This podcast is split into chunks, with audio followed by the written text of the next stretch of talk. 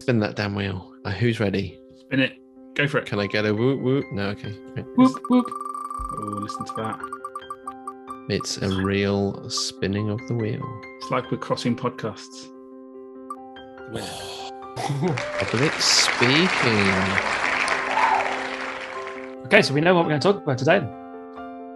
So I better start with saying hello. So welcome to this week's episode.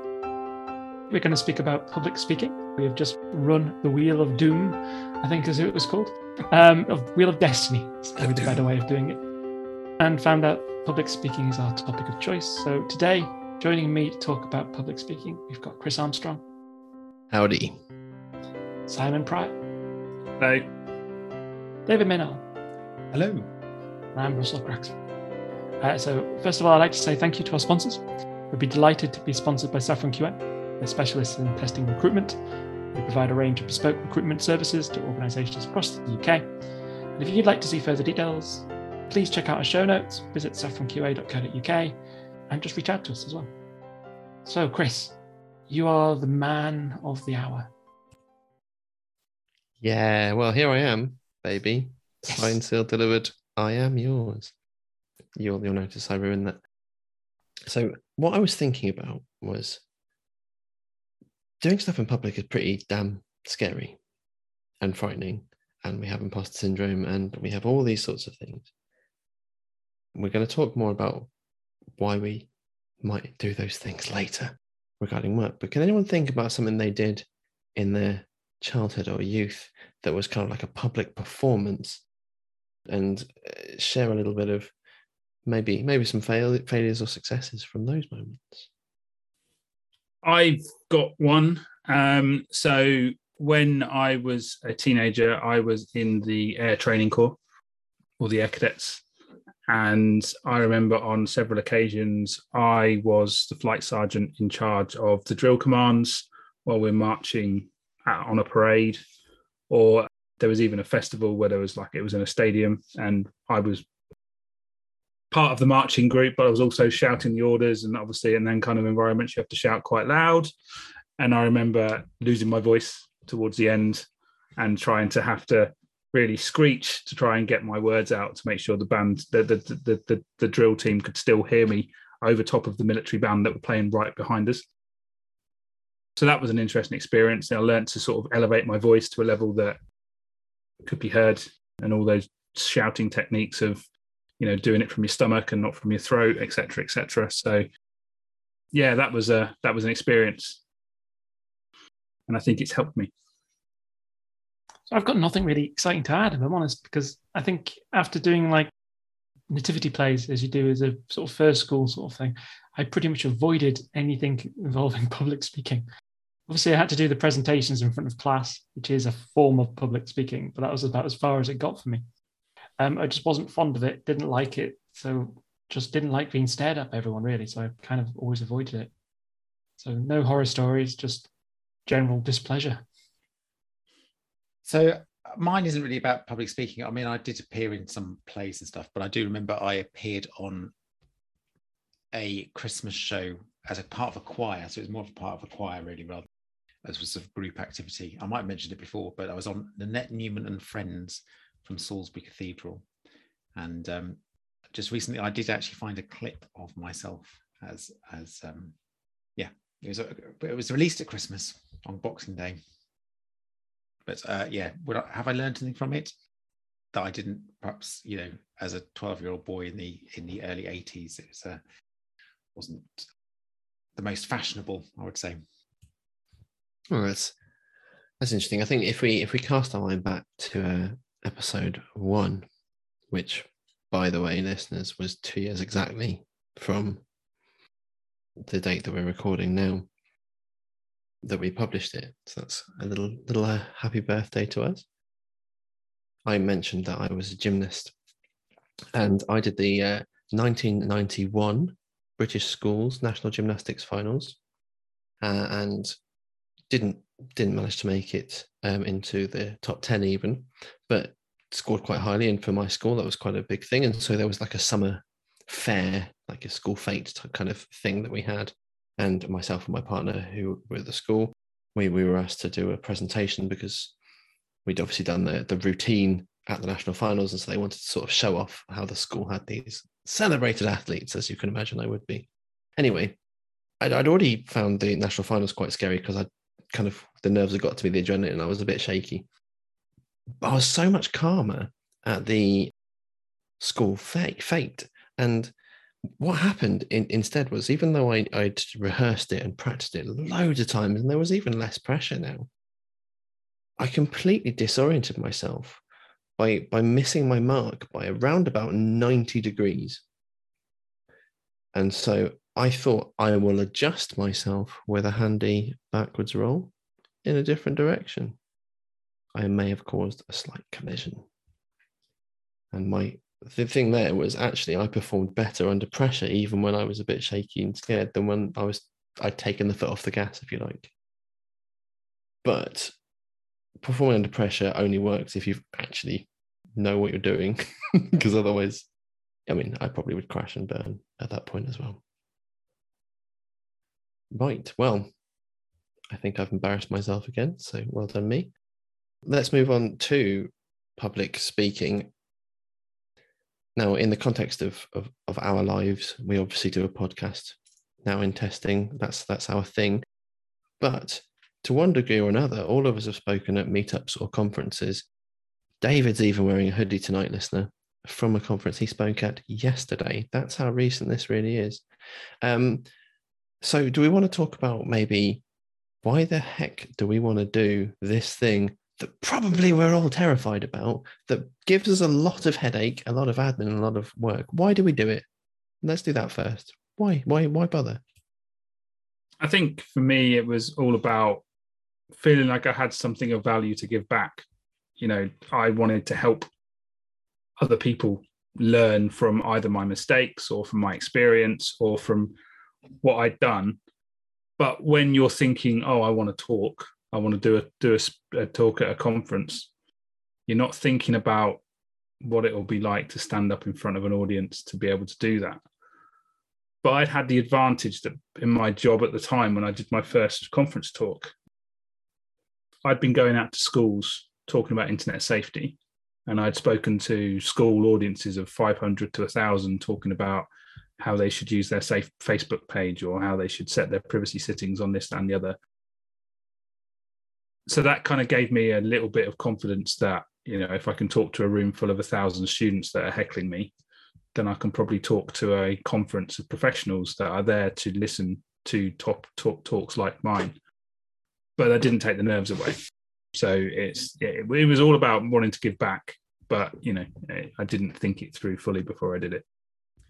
I think for me, it's sharing a story or sharing knowledge that we've got, and that actually it reinforces the understanding that although the exact detail might be different, there are similarities in most stories that people can share. And I think personally, the best stories in terms of public speaking are those that have an element that people can learn from you know that they can have a takeaway or they can they can relate to and they can see it working in their own in their own workplace i would say.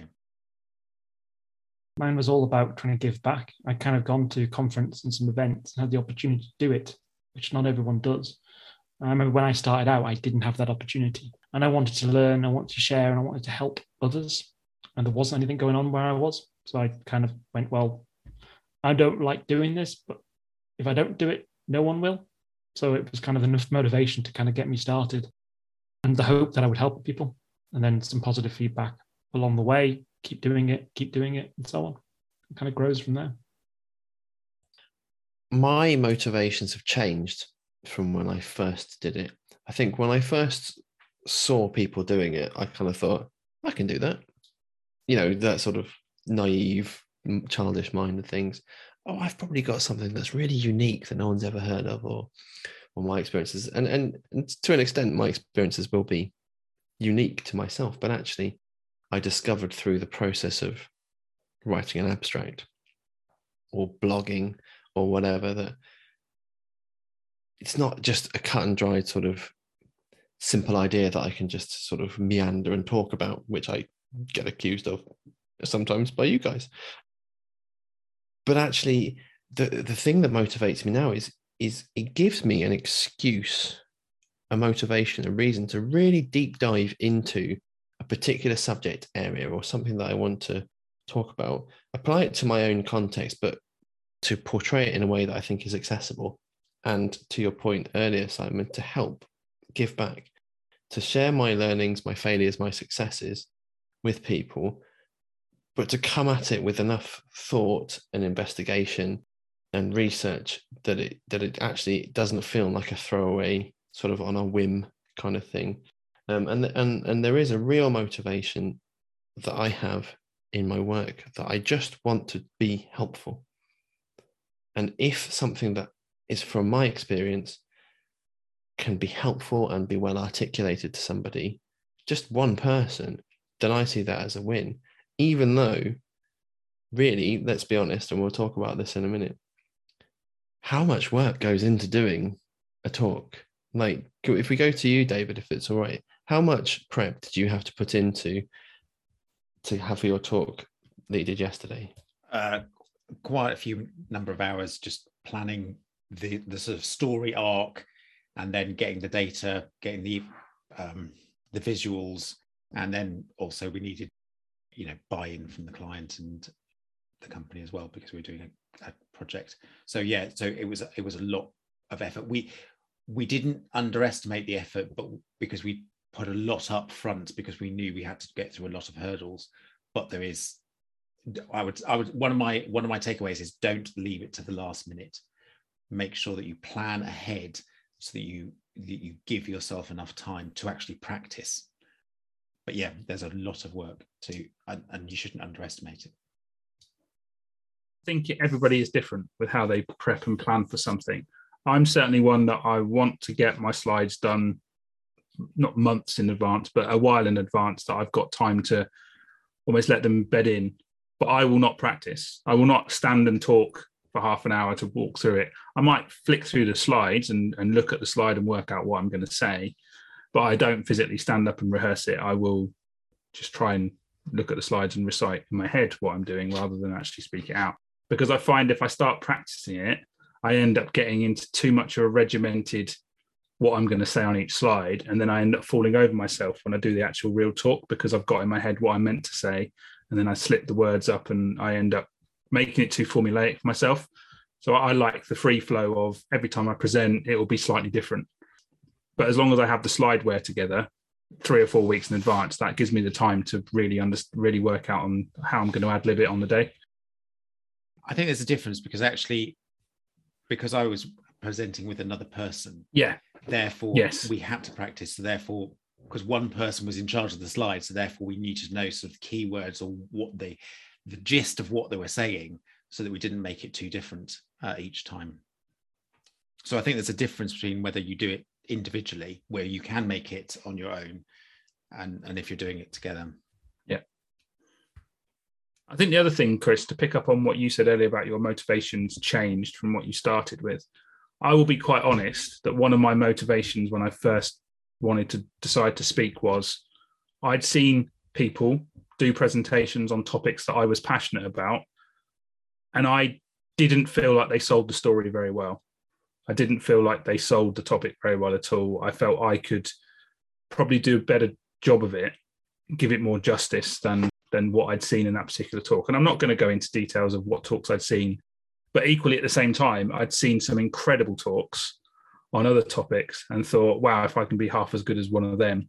One that sticks out is Andy Angie Jones's talk at UK Star, Chris, which I believe David and you as well. We were both all there for that. I think that's one of the best talks I've seen.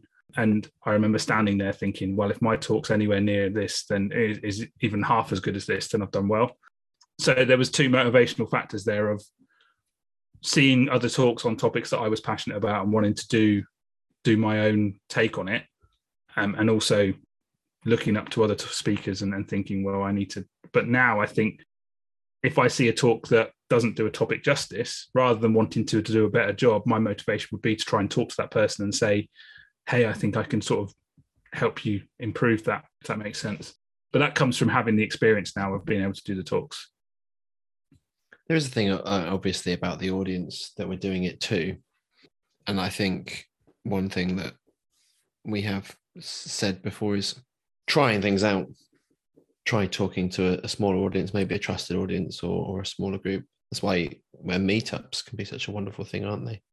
Do do you find that, I guess, in your process, we, we've talked about our process being quite differently. How do you find it asking for help and for feedback about not just your slides, but also your style, your the way you you talk. I mean, Russell gave me some great feedback from one of my talks when I was quite nervous, and I might have spent a little bit too long on the about me section because that was the thing I was really not very nervous about. I could just talk about myself for ages, and we'll just sort of somehow slip through this whole talk. But if I hadn't had that, you know, I wouldn't have got better. And uh, there is a, a level of sort of humbling yourself and those things but what's what's your process look like when it comes to even preparing these things let alone actually delivering the thing? I'm often in a situation where i'm doing a talk with like two weeks three weeks notice which means i'm doing it on the fly and doing it just in time and i'm tweaking it myself. Like I'm, i've almost written it within one week but then i'm rewriting it and rewriting it and rewriting it i don't really ever feel comfortable till it's finished this, this terrible example of agile. I should probably get some feedback on it and then use that rather than my own opinions, retweak it. But I know some of the things already I can self analyze, I believe, relatively well because I've seen lots of talks. There's too much on this slide. I'm rambling too much. I've gone off topic. It's not a good example. Things like that. I feel like I could do quite a lot of that. And if I'm honest, if I had more time and better time management, I probably would try and get you three and others to kind of look through it. But I also know that a deck without context these days is pointless. I could share with you a deck and you wouldn't have a clue what I was going to talk about because most of the content's in my head, not on the slides. So you have to actually not just share decks, but you have to actually have to talk through what you're going to talk about. Yeah. So it's either a dry run or it's on this, I'm going to talk about this. On this, I'm going to talk about this. I'm not organized enough, generally speaking, to kind of do that. If it was for an abstract, we have to submit it weeks beforehand. It probably would, but then I would be able to tweak it. But at least be able to finesse the uh, presentation side. I definitely would suggest you share ideas with with people. You know, it, it can be just a this this is the story arc. This is the you know the idea of going through it. You could go through a dry run, especially if you're your first time person. And I think feedback is vitally important. I think that, you know, even if you don't do a dry run, going through the slides and giving your uh, your thought processes behind the slide as to what because obviously when you're writing it you know what the message is for that particular slide so actually if you portray the message even if it's not word for word you like to do it a bit more on the fly but giving that gist of why you've included that slide there is is as i think as good as actually doing a dry run if necessary. And get, getting feedback is definitely a, a good thing. I I would completely agree with with both of you. Actually, I I might not like you say I I won't necessarily do a dry run, but I still remember for some of my talks I've done in the last couple of years, walking you three and others through it beforehand. And I can think of one in particular, which I did um, back in 2019, where I put the deck together and I talked you through it. And there was three main sections to the talk, and you three all said those three sections are in the wrong order, and I couldn't see it. I thought it made perfect sense in the order it did, but actually talking it through with you three, I rearranged those sections, and actually once we talked through it, that made perfect sense, and I could I then felt 100% more confident with the deck that I was putting together. And I actually, my nerves about doing the talk had, had suppressed because I'd actually, you know, found that happy place of yes, I'm happy with this talk now, and that was because of, like you say, justifying why you've put slides in what order, talking through it with somebody is definitely for me more beneficial than actually standing in front of the mirror and rehearsing it. Sometimes we're we're all guilty of getting sort of caught up in the detail or the excitement of getting the of getting our story out there and so therefore we we try and cram so much in or or as you say, we get lost in the story, and so therefore it all gets a bit sort of mixed up.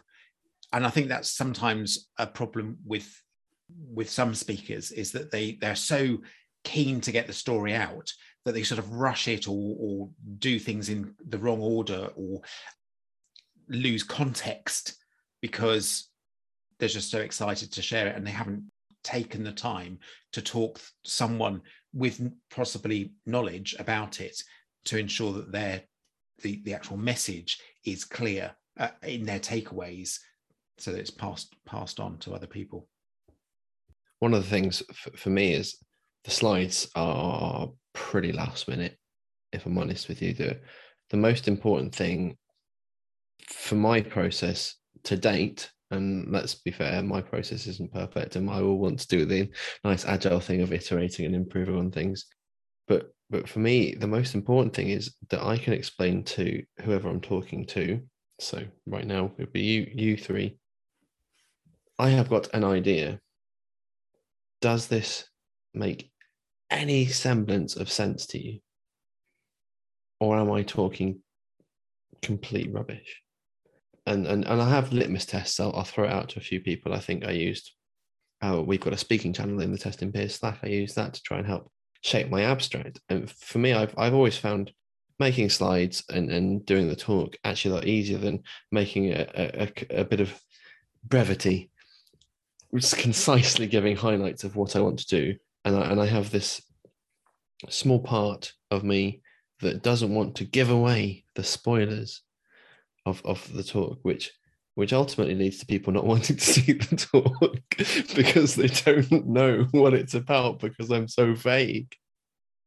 And and so if I didn't have that sort of process where I'm talking through with people about my abstract, turning my idea into something that would look good enough in a in a submission to talk somewhere, if I don't get that and I can't sell you guys on a on a, an elevator pitch, then it doesn't matter how nice this presentation and long talk I think I can do would be, because no one's ever going to ask you to do it unless you've got like a mate who says, "Hey, why don't you come up to my uh, my place to do these things?" But even still, the, the big the big you know conferences and meetups and, and such aren't going to just invite us.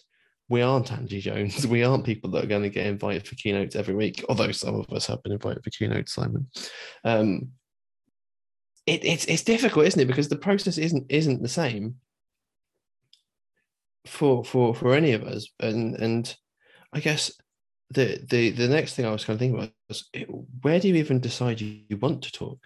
Yeah, I was I was going to say, you know, it's that what what is it that makes you want to want to do a talk and and and why? I think to spin it another way is is if someone comes along saying, I think I've got something worth talking about, how does that translate into doing a talk? How do you how would you you get that person on board? But I like I yeah, how how how do we get to that point? It's it's a good question. Not really answered that. Hmm.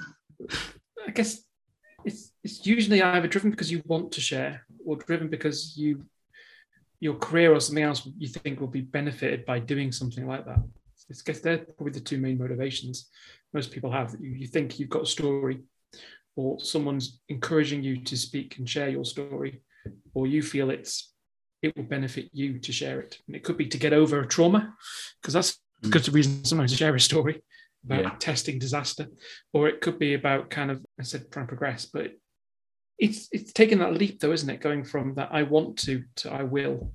Uh, and Chris mentioned it can be quite hard to get your abstracts accepted that's definitely one of the challenges. Certainly trying to speak at conferences, and there's lots of conferences. If you actually sort of search around, there's conferences all over the world. The pandemic has helped make conferences a lot more virtual, a lot more often. So you're not restricted because you're in UK to talking at a conference in the Philippines. Often these days, because that conference could be virtual. Um, you know, I think Ministry of Test are trying to do a 24-hour event type thing, people around the world talking, and it's getting more common to do that. So it's interesting because there are different things, and the scale of them is different. Your local meetup your local village or town could be quite small, or it could be 150 people regularly attend that meetup because it does depend. So it's, it's trying to find the venue, the place, the forum that's comfortable. And often, I guess, it's speaking within your community, your company, or something like that is probably a good place to start, or within your friends. the peer group is often smallest group you can think of. Mm. You might not all work for the same company, but just talking amongst your friends about a topic that's important to you can make you realize you actually have a subject that you can share.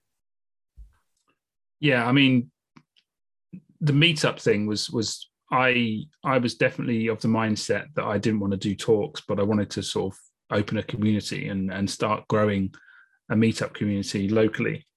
So I started the Aylesbury Tester Gathering at that point back in 2015, and at that point I had no intention of speaking. But obviously I'd do the hosting bit, I'd introduce the speakers, but I wasn't really, you know, that bothered about doing the talk myself. And even the, the first talk I ended up doing, which was the Maker Tester one, I had no intention of turning that into a talk. That was just a research thing that I started at the meetup with. Well, if the universities aren't doing this, you know, what what skills do we need? What what do we need? And I used it as a brainstorming session, and it and it grew. It grew its own legs. We started talking about it on every meetup for a few months, and then eventually I was like, I've got to do something more with this. And I used the the, the conference to try and elevate the awareness so it is sometimes to raise the awareness of a message that you've got or research you've done that you want to get wider. Uh, sometimes it can be about a purpose. Sometimes it can be about elevating something. Sometimes it can just be about elevating yourself and, you know, increasing your personal brand. You know, maybe, maybe, but, you know, subconsciously you're looking for a new job.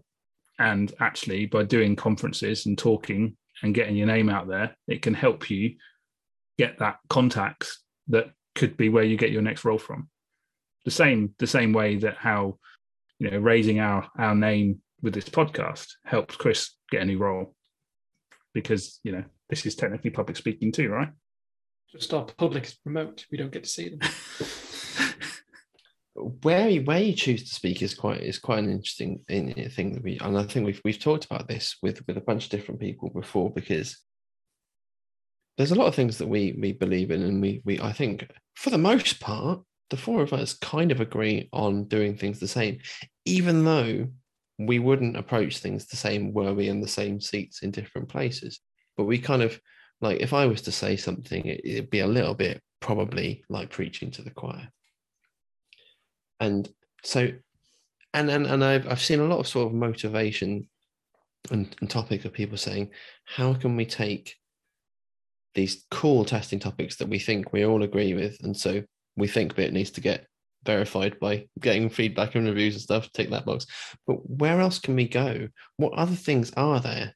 What other events can we do these things at to, to try and better our experiences, our exposure, but also to share those things with an audience that maybe don't appreciate those things, haven't had the opportunity to learn those things, read those books, listen to those podcasts and things where maybe those things that we think are the obvious things that everyone knows that isn't shared. Like it, how do we how how do you look outside of your comfortable group. Where do you go? How do you even break into those things? I certainly haven't done that yet but i see the value in it greatly. I think it starts with if you have if you have a topic that you feel you can talk about or you've got you know if starting right at the beginning there's desire to do a talk and there's also desire to to build that topic out. Um that's my two puppies just coming into the room. Yeah so you've got an idea for a talk. It really is about trying to trying to mold that into you've got something that actually people would like to hear. And you're not going to know that yourself. You're going to try and build something out. It's having some groundwork in place and then it's really reaching out and you know we've said this about a lot of things reaching out to the community whether it be on twitter whether it be on linkedin whether it be in other areas finding online talks that you know maybe you start with a lightning talk maybe you start with a 99 second talk if it's a ministry of testing event about your topic that you feel you want to talk about grow that confidence to do public speaking on a smaller scale and then talk to people about your topic of interest, about the thing that you want to share. Learn some tips from people. Maybe we can discuss a bit here if we if we have time on how you build that into a talk, how you then present it, and then yeah, just just search for those call for papers that you feel are events that meet your criteria, uh, meet your ethos. You know, making sure they have the right code of conducts that you agree with, etc., etc., and finding the events that you feel comfortable talking at, and and and and just take a chance. It may get rejected, but ask for feedback. Try again. Try somewhere else, um, and eventually you'll get that chance. And when you get that chance, make sure you've you've done your your, your due diligence on your talk before you do it, and and knock it out the park. I would say that you can also start incredibly small. You can start from a meetup. You can start even with a group in your own company internally, yeah, internally. And what you could do to a, to a certain extent to test your ideas is start with a lean coffee. If you have your idea, use it to write it down as one of the topics. And if people vote for it, if people and it's then discussed, then it shows that people are interested in it. And then from that, to a certain extent, you can then build on uh, and also create a network of people that have an interest that you can then build up again that knowledge or shared knowledge which you can then take forward so you don't have to you know go out of your comfort zone in order to initially start those those ideas off? How about how do you sort of deal with things like uh, imposter syndrome? The whole point of someone else could do this better than me. So why why would i go through all this thing? I'm not really cut out for that sort of thing anyway. I deal with it i don't. I, su- I survive it i guess is the best way. Um, i feel that all the time all the rest of it i feel like generally after these talks and things people give you things that make you feel slightly better and say good things it's always been a positive experience versus a complete shredding experience. So it's kind of helped reform that actually maybe I can add. But I still have that complete imposter syndrome every time I talk. Someone here is going to know more than me. Someone's going to find me out. That is every single time I get up Yeah. and talk, every time. what I would say is that with that imposter syndrome is when you're thinking about your talk, talking to it can be just one person, you know, a critical friend.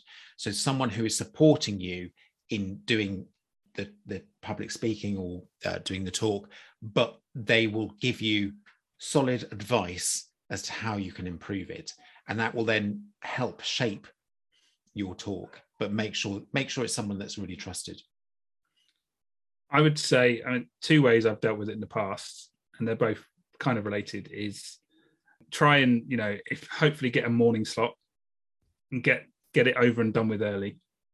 Ideally, you know as soon as possible, first thing in the morning, or make sure you you're being distracted by plenty of other things before you do it. If you spend time sitting pondering it for half an hour beforehand, like worst time for me to have a talk is after a break if I've got if I'm on directly after lunch or I'm directly after a morning break in a conference, I will not eat over the break. I will not drink over the break. I will sit around pondering whether I'm doing the right thing, whether someone's going to, like Russell said, find me out. You know, they're going to think I'm talking rubbish, etc., etc. Whereas if I can go straight into it without having time to think about it, I don't have time for the imposter syndrome to take over.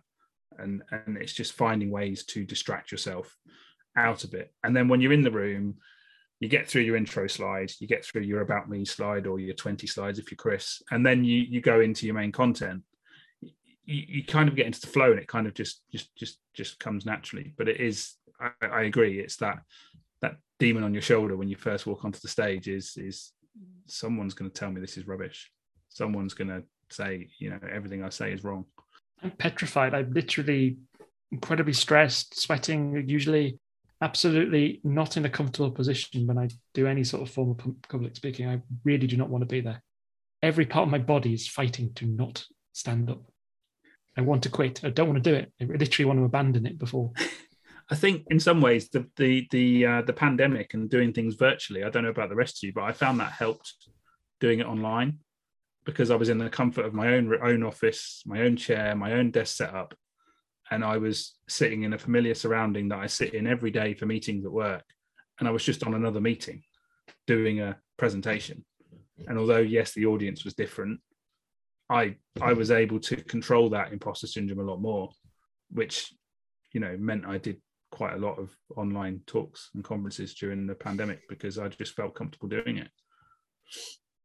I uh, really didn't enjoy the virtual conference uh, conferences and, and meetups and talks and stuff. sure, we, we, I'm on calls all the time. I'm very used to seeing my horrific face back at me the entire time when I'm on calls all the time.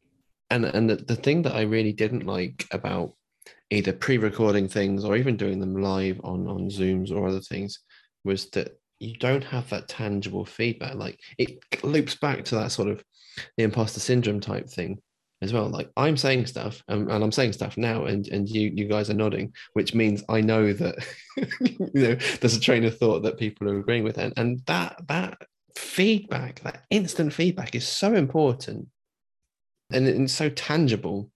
And and the, the whole in-person side of thing versus the virtual thing, I found incredibly difficult. And I don't really like it if I'm honest. I think I think I'm different. I think my presentation style is different.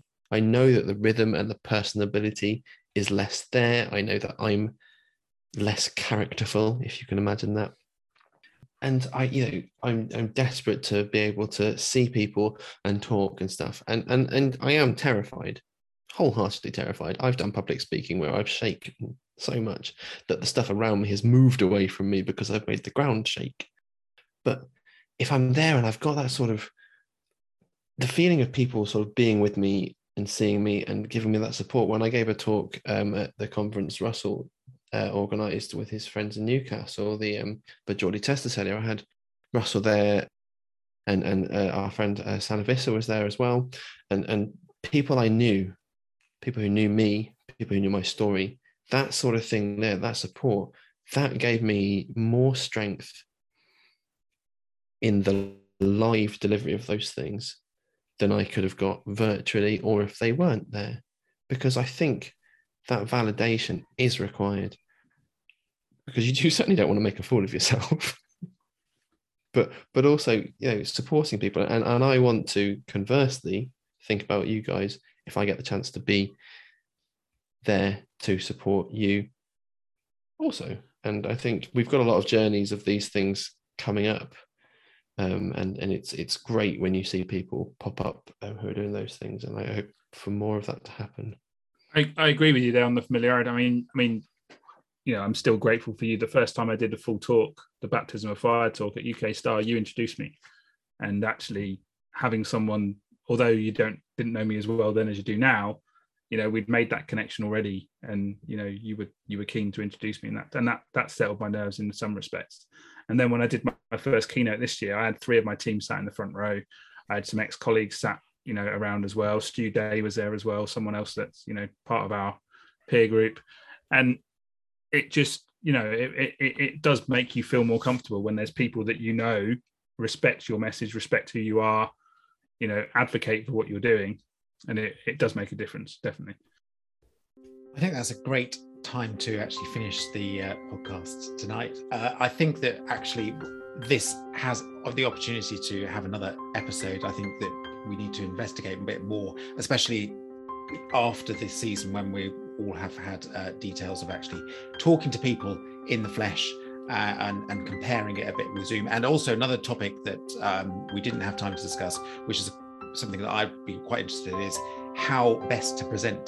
So things like the quality of the slides, whether you actually need them or not. So I think that's a really good topic that we might actually touch. Tune in for part two in the future, listeners. I think there's also an abstract one as well. How to create an abstract would be another Absolutely. one. So that this topic will certainly be uh, going on. So please do let, let us know how you think that this this this episode went. What other things could we discuss? What experiences have you had, good and bad, with public speaking, and whether you whether you again agree with uh, what we've saying about the difference between in-person and Zoom uh, conferences if you've had the opportunity to do it. Thanks again to Chris, Russell, and Simon uh, for another great discussion. Uh, thank you for Saffron QA for sponsoring us again.